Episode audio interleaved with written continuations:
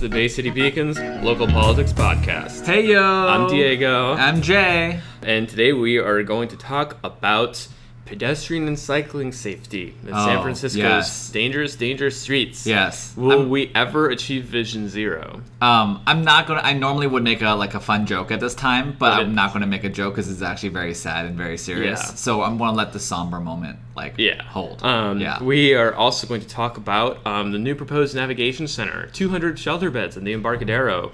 Um, and the NIMBY clusterfuck that Yeah. has a, a, Are- arisen. is any neighborhood ever going to be okay with a homeless shelter? No. And should the city give a fuck what they think? no. Also, no.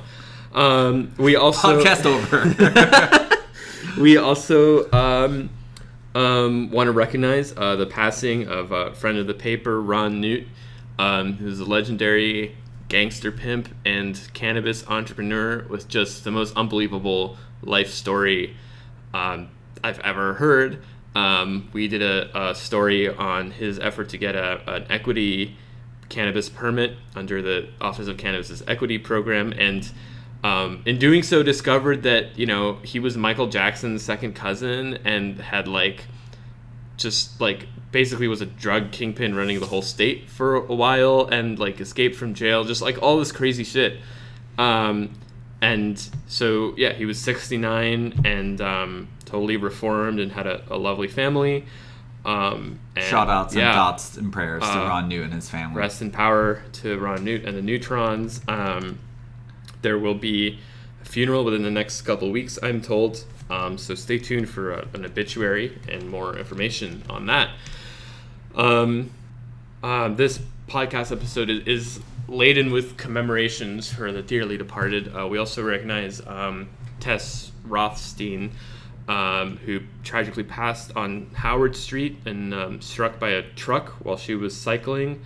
Um, and her death has spurred um, even more action to uh, protect cyclists and pedestrians from uh, the deadly public health crisis that is cars on our streets. That's right. We want to give a shout out and thoughts and prayers to Tess Rothstein and her family and loved ones. Um, it really was a, a, a tragic death, and um, I think that th- it's so it so, it's so visceral and so brutal, and it's kind of caught the attention in, in, in so many ways that other traf- traffic fatalities have not. That's right. uh, that it's spurred action that we haven't seen before. I mean, That's even the right. SF Chronicle was reporting that SFMTA is is taking steps to build in a bike That's lane right. on that on that That's right. block that they're moving faster than any department right. has ever seen. She passed. Um, her, her she was struck by this uh, delivery truck driver. Um, that she she she swerved to avoid a car door opening, and then um, delivery truck driver hit her. Um, it was one block away from where the Howard Street bike lane starts. Um, so um, yeah, th- this has really been surprising in how, how quickly people have have reacted. You know, Supervisor Matt Haney has said that the bike lane will be extended by next month. It's faster than than um, than yeah than we've ever seen this happen. Um, I remember in 2016. Um, uh, you know, two cyclists were killed on the same day, one in Golden Gate Park and another in the Tenderloin. That's right. Um, and for months, um, bike activists were furious with Mayor Ed Lee for not immediately um, having protected space for cyclists on, you know, this very dangerous, almost 40 mile an hour highway uh, going into Golden Gate Park, for example. That's right. Um, it is so. I, I mean, and just to say for a second, like we also didn't see that kind of out media outcry necessarily right. around that fatality that That's we are right. seeing here. Um, and then there's also a traffic fatality. We talked about this before on the Embarcadero. That's with the- right. With a pedicab driver. That's right. And um, although we did see some media outcry about that, but it kind of pales in comparison to what, what we're seeing here. That's right. Um, and it took a people protected bike lane demonstration during the mayoral election to get su- then Supervisor Jane Kim to fast track a bike lane project on Townsend.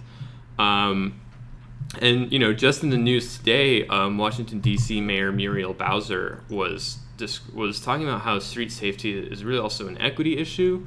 Um, you know, our all of our cities are essentially um, dealing with a legacy of segregation and have not really desegregated.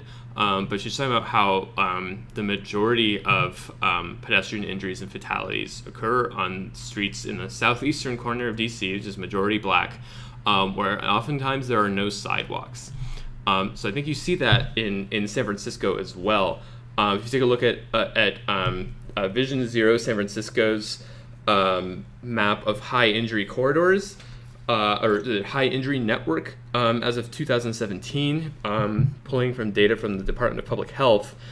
Um, you look at this map, and uh, essentially seven, uh, sorry, 70% of uh, street injuries, um, whether it's you know car on car collisions, car on bike, car on pedestrian, eh, you know any of these things happening on our streets, 70% um, of them happen on 12% of the city's street surfaces. Oh wow, okay. Um, but if you look at the map, um, which I'll turn and show you here, right? Um, the Tenderloin, it's like it's mostly all of it. Yeah, it, all, almost all in the northeastern section of the city. Northeastern, and then um, you have Soma also, um, and um, and also major strips like Cesar Chavez, um, Alemany, down by uh, as you get towards the Outer Mission and the Bayview. Um, That's Third Street. Yeah, you can see Third Street's a corridor. You can see Geary. That is a major corridor. Yeah, that has a lot um, of accidents. Yeah, Geary, or especially, not accidents, crashes. Yeah, Geary and kind of Japantown and the outer Richmond is where you've seen a lot, a lot of senior citizens getting hit by cars at crosswalks. Um, so um, you know, it's it's a big issue um, when you talk about like ADA compliance um, for the wheelchair bound. When you talk about senior citizens who can't drive. Um, it's it's been a big issue in Berkeley as well. Um, the Berkeley City Council just this week adjourned in uh, in memory of, of Zachary Cruz, who was uh, he was killed by a driver ten years ago at when a, a, driver did a rolling stop at a crosswalk while he was walking oh with his teacher and classmates. He was six years old. Oh my god! He was killed by a driver oh ten years god. ago. Um, and and you know they they've made some streets safer, um, but at this, but you know, but Berkeley still has these wide streets um, with minimal crossing right. safety measures. Like, um, and uh, school board member Judy Appel was walking across MLK and Blake with her partner and was struck by um, an 80 year old driver who couldn't see them at midnight. Oh and they God. almost died. And Oh they were in God. critical condition in the hospital for uh, over a week. So, I mean, this is a big deal all over the Bay Area. Yeah, yeah. I, let me say that like I feel like a lot not maybe I could be wrong about this, but you know a lot of our infrastructure and even the ways we think about traffic in in San Francisco Mm-hmm. treat San Francisco as if it was still um, a small to medium sized city. Yes. We, we think about the city as almost like a uh, uh, you know.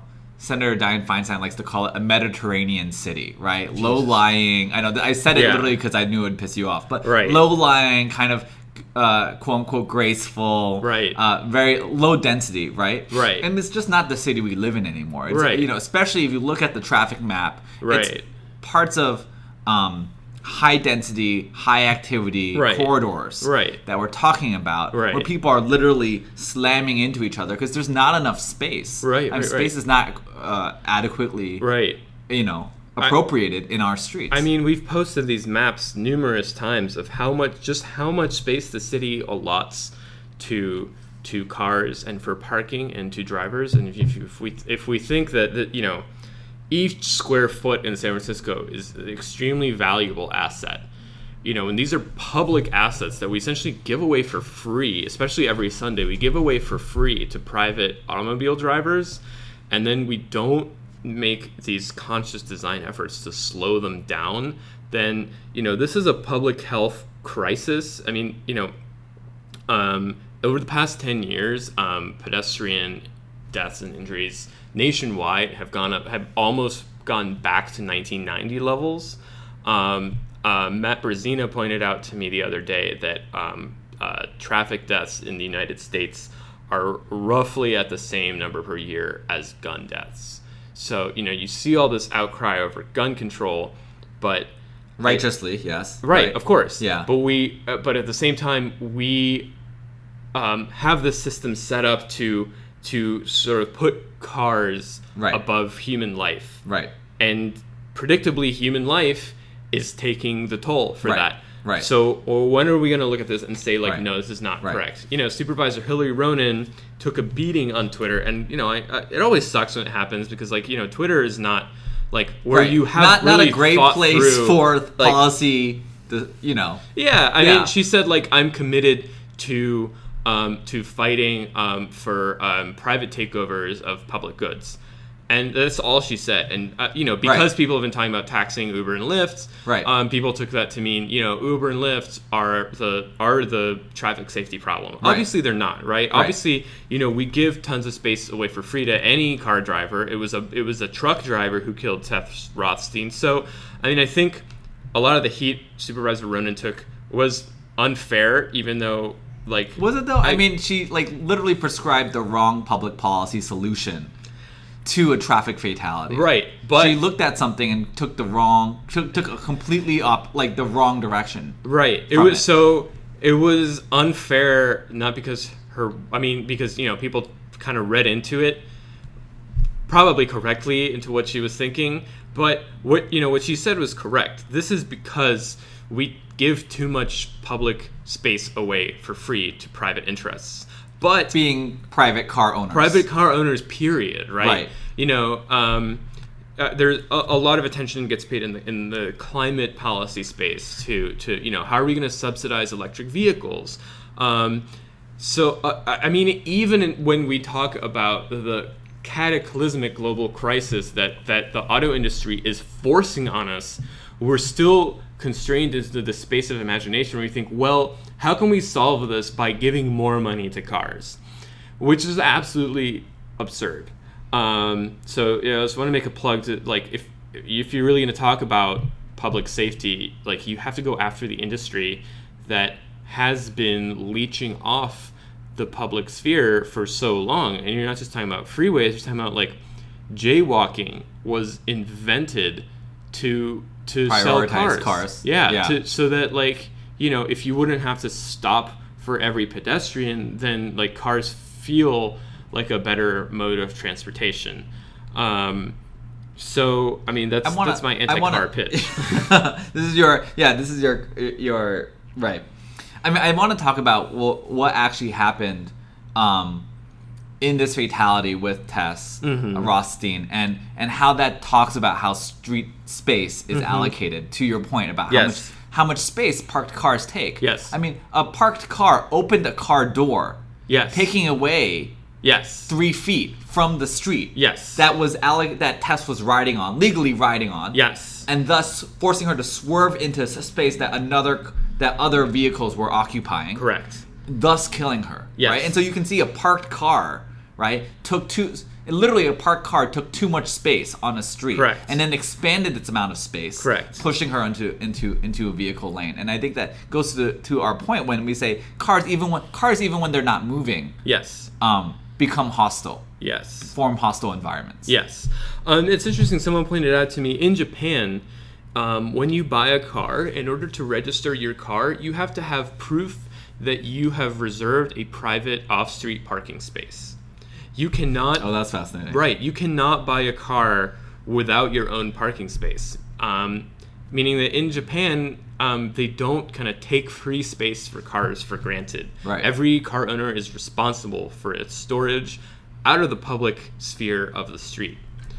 Um, so yeah, I mean, yeah, opening car, opening car doors alone is such a safety risk for, for and I think that is why Uber and Lyft do come into this conversation because you you know there there's been a lot of talk of, of, of how these companies can can use um, digital mapping technology to, to do geofencing for their drop-offs. Right, right. So we talk about loading zones and drop off zones. Right. So Right. so they want to make it so that like you know if you're a Lyft driver, um, you're not allowed to drop off a passenger in the bike lane. Currently, you know, any car just cut, excuse me, cuts into the bike lane. Right. And right. and uh, uh, I mean, like I don't know. I personally don't drive that much. Right. Like I take a rental car if I need to carry something heavy every now and then. Right. But like if I if I didn't have another option, another clearly visible, clearly marked option, Right. like I don't know why I wouldn't park in the bike lane to do that, right? Right. I mean, I think that. I mean, you've seen some. So if you go on the Lyft app and you're at 16th and Valencia, for instance, Mm-hmm. you see that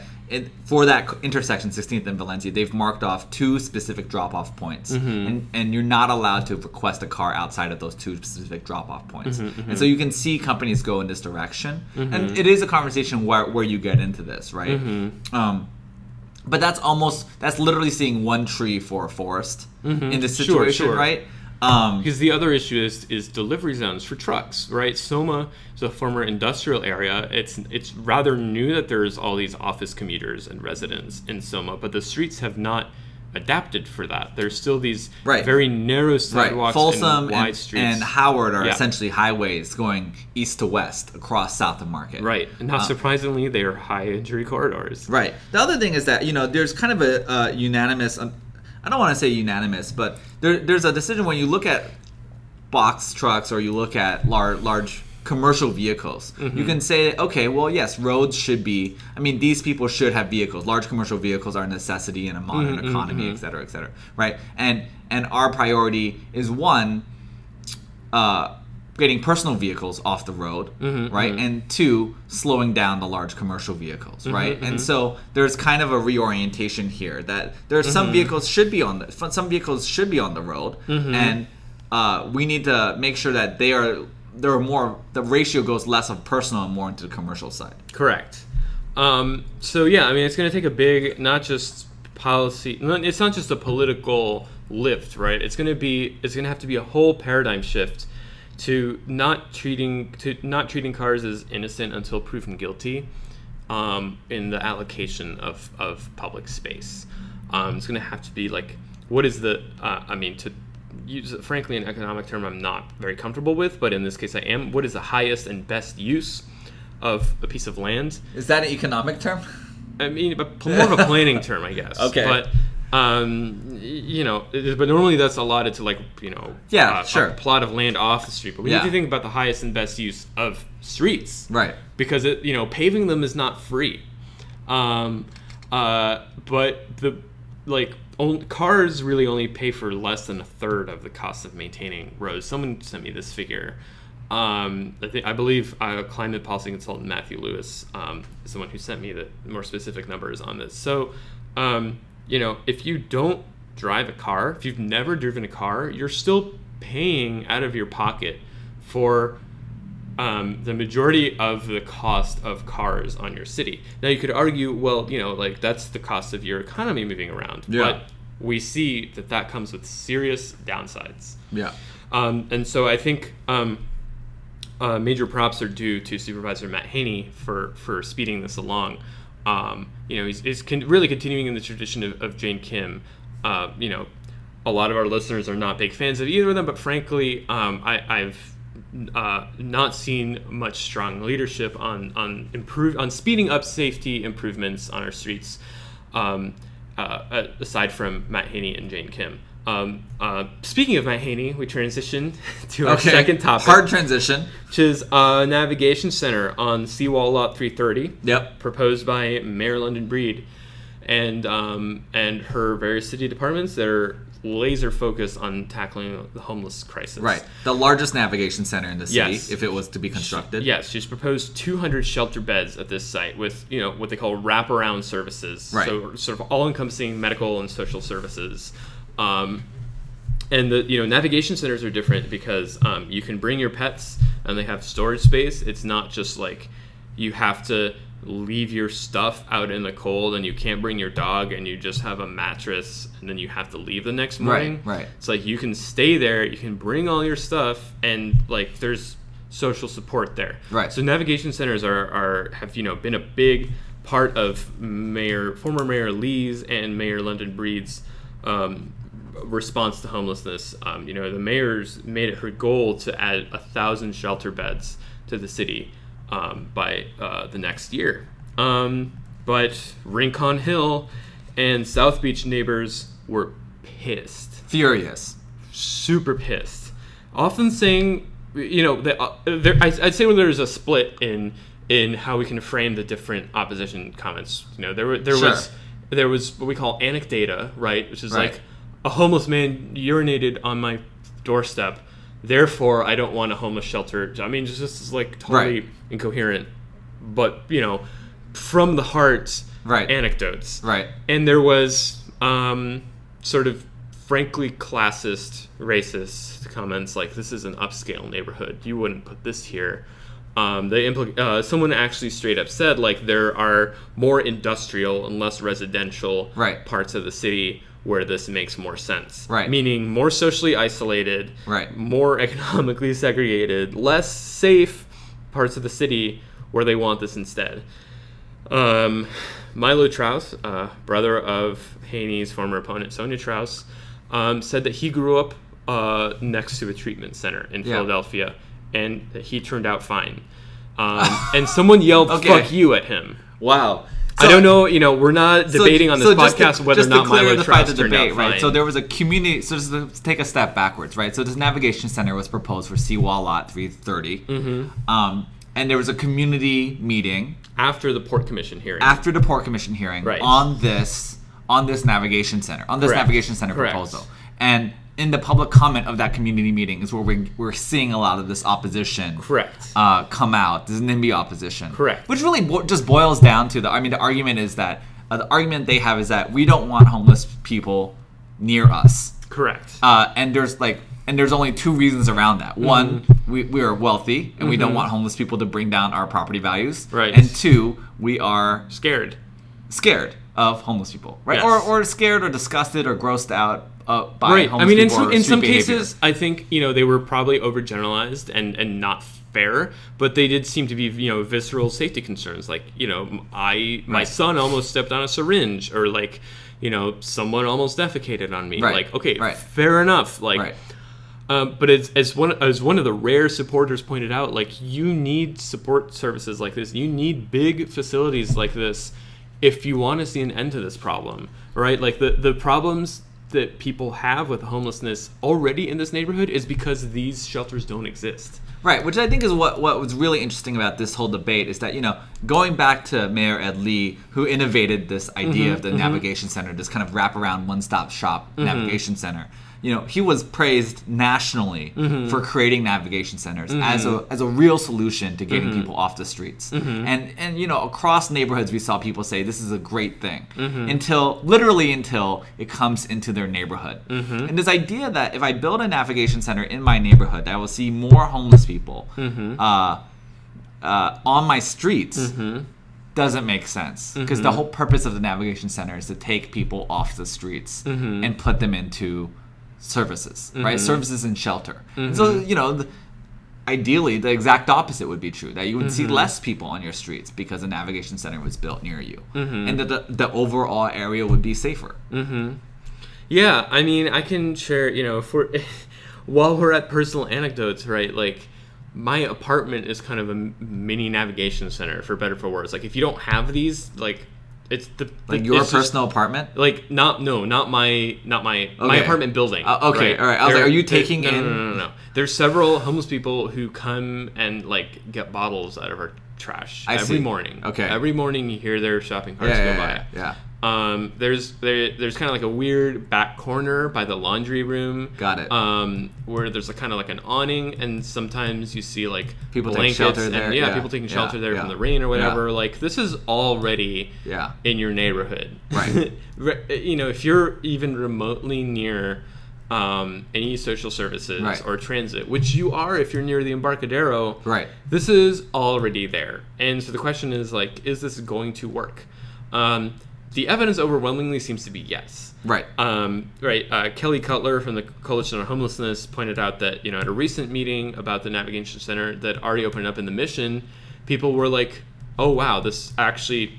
Like you know, was skeptical at first, but this made our neighborhood better because you know now there aren't as many needles on the street, or you know now the people that that used to be like you know having mental health breakdowns on my street are now have somewhere to go.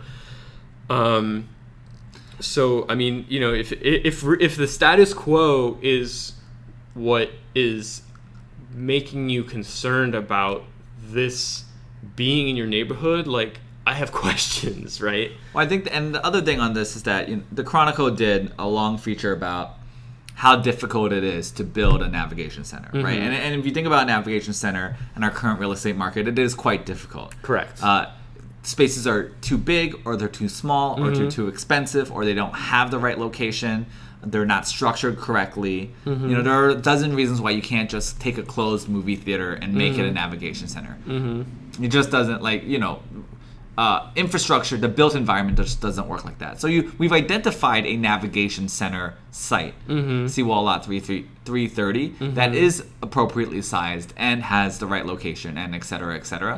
Uh, and then we run into a whole nother series of challenges, and I think that's what's very frustrating about the whole the whole situation. So one of the, I think one of the more interesting objections that people have is that this would kind of create an induced demand issue for um, for homeless services. Like home, they they think that homeless people will come, will flock from all over the city to come to this navigation center. And so Supervisor Haney, I think, had a a, very clever political solution for this, which is he has made his support for it conditional not just like on like additional security and and um, vetting procedures, but also uh, he wants to see one other district that doesn't have a navigation center open one because currently the you know the vast majority of you know not just affordable housing but support services for the homeless are in districts six, nine, and ten. Um, so you know, Soma, the Mission, and the Bayview. So, I this is you know, Yeah, this is a very interesting trump card. I have a, I have a question about that, which is like i it's either a very clever way of building two navigation centers, or a very clever way of making sure that no navigation center gets built in the first place. That's correct. right? That's correct. Like if his if, if his impetus is like if District Two doesn't build a navigation center, then I will not build a navigation center. Well, then great, none of us are building navigation centers probably. Right. In that scenario, right? Politically, in that scenario, that's a great way to kill it. Right. And on the record, Matt Haney has said, you know, I'm pretty sure someone else will be able to to get a navigation center proposed. And so, you know, the like Matt Haney, I think, had uh, like whether or not you think this is a viable solution, he has put himself on the spot where he. Whether he wants to or not, I think is uh, is now accountable for that second navigation center that hasn't Right. yet been proposed. Right. Because he is saying, Right. well, that is going to happen. Right. So we are we are putting the impetus on him. We are, but Yeah. his statements, I think, are hard to construe any other way. Um. Yeah. the- you know, you'll see the article come out next week, but it, I, I really, you know, like if if this gives him an out, um, he he his own words would make him look bad. That's great. Um, so if you if if a second if two navigation centers don't get built, Right. remember it was Supervisor Matt Haney. Yeah, yeah, yeah, exactly, exactly. And if two navigation centers do get built, It was remember, Supervisor Matt it was. Supervisor Matt right? Either way, either way, Yeah, go yeah, back yeah. to Matt. Yeah, yeah, Go back to Matt. Um, all right. Well, I think it's time for final thoughts. What have you got for us, Jay? Sure. Uh, you know, I think two. Uh, you know, usually the final thoughts aren't political, but I've decided this year, th- this week, we're going to make it political. Okay. You know, two interesting appointments happened uh, this week from Mayor London Breed's office, uh, and they were interesting in almost how uninteresting they were. Right, or how uninterested people were. The first one was the public defender, and this is um, Mano Raju, who is a, a veteran of the public defender's office. Uh, has uh, apparently is a, a, a great trial lawyer. Um, has uh, was appointed by Mayor London Breed. Uh, Matt Gonzalez is a huge Matt fan. Gonzalez is a huge fan. Apparently, it sounds like Matt Gonzalez is going to, who would have otherwise run probably in Mm-hmm. opposition to an appointment, has decided that not only will he not run in opposition, he will support this Mm-hmm. appointment, and he will probably keep his job as chief attorney. Mm-hmm. Uh, an other appointment that happened this week was uh, Jeanine Nicholson as the Uh-huh. new San Francisco fire chief. Mm-hmm. And again, you see uh, a department head, a department head that is a 25 year old vet, veteran, 25 year veteran Mm-hmm. of the department, has strong relationships with the rank and file, Mm-hmm. was the choice of the firefighters union, Mm. uh, is the first openly gay fire chief, is Mm-hmm. the second woman to hold the position, and so both of these come off as kind of very uh, easy. For lack of a better word, like easy appointments, right? And kind of- No-brainers. no brainers. They settle the dust Right. for November, and I think in both of those, they're very. That's that's a smart move for the mayor to make. Mm-hmm. But also, I thought it was really interesting. Usually at these, uh, usually at these uh, appointment ceremonies, mm-hmm. you can tell how big of a deal or how controversial they are by how many people show up. Mm-hmm. And for Mano Raju's, no one showed up for like the first 15 minutes. Mm. It was like completely empty, mm-hmm. and slowly people filed in. And, and, you know, that maybe that was a good or bad thing. You can kind of construe that either way, but either way, it kind of showed how non-controversial the appointment was. For the fire chief appointment, I think only I only saw one supervisor show up for the fire chief appointment. Not Aaron Peskin, I'm assuming. Probably not. Probably not. But another way to construe it is that it's a very, it's kind of a very common sense appointment that isn't breeding controversy. People aren't fighting about it. Uh-huh. Uh, and so, you know, congratulations uh, to both of these two individuals. Mm-hmm. Uh, and congratulations to the, for the mayor's office for frankly for making uh, smart choices on their Mm-hmm. appointments this week. Well, damn, I wish we had reversed order because I mine is kind of more of a negative Nancy final thought, but I Oh. also made it political. Okay. So, um, uh, our tenant triumvirate is back. Folks might remember from um, the the fight for just cause and rent control. That was um, Richard Bloom. David Chiu, Rob Bonta. Correct. Okay. Um, so the three assembly members, um, East Bay, West Bay, and Santa Monica, who are pushing for for um, stronger tenants' rights. Did you just bills. call us West Bay? I did. I'm sticking with that. Not okay. not okay. That's not okay. Um, anyway, so Rob Bonta has just cause. David Chiu has an an- anti-gouging rent cap, um, and David Bloom, uh, sorry, Richard Bloom has um, amendments to the Costa Hawkins uh, Act. Um, and as uh, folks might recall, his his previous bill to simply repeal the Costa Hawkins Act um, died in its first committee hearing. Um, and it, you know the the thought was that um, tenant advocates um, kind of expected to lose that one in order to put all their weight behind Prop 10, which got crushed, Crushed. annihilated. Destroyed. So my final thought um, was spurred by uh, so LA Times reporter Liam Dillon reported that um, the uh, AIDS Healthcare Foundation lobbyists um, said they were thinking about a 2020 ballot measure, For Prop 10. something Like a redux, about redux yeah, of yeah, Costa Hawkins. which is the stupidest fucking thing I've ever heard. Like, okay, if you're if you're in the tenant advocacy world, why the fuck are you still talking to Michael Weinstein's people? You better not be, right? But if if you know if the gambit is going to be repeated, like, oh, you know, you can you can sleep on this legislation, you can sleep in on the legislative session because you can just do another ballot measure in 2020. Like, what the fuck is wrong with you, right? Like, you can have better rent control than we have now in January 2020 if this bill passes and Governor Newsom signs it, or you can like bet all your cards on November 2020 for like all or nothing and based on Prop 10's results probably get nothing. Probably get nothing. Right? So I my, look, like Michael Weinstein is one of the worst people in California politics. This is an uncontroversial fact. If you're if you're putting your cards in this Maybe like not the worst person, but he's not the most successful person. How about that? No, he's not very successful. He's not very scrupulous, and and like you know, he he pissed off a lot of his own allies. It was some of the reports going around. So like, you know, if you're willing to let Michael Weinstein set the tenants' right movement back again after a a double digit margin failure, I I have no words. I just I have no words for what that mindset is. I just like there's no defense for I, it.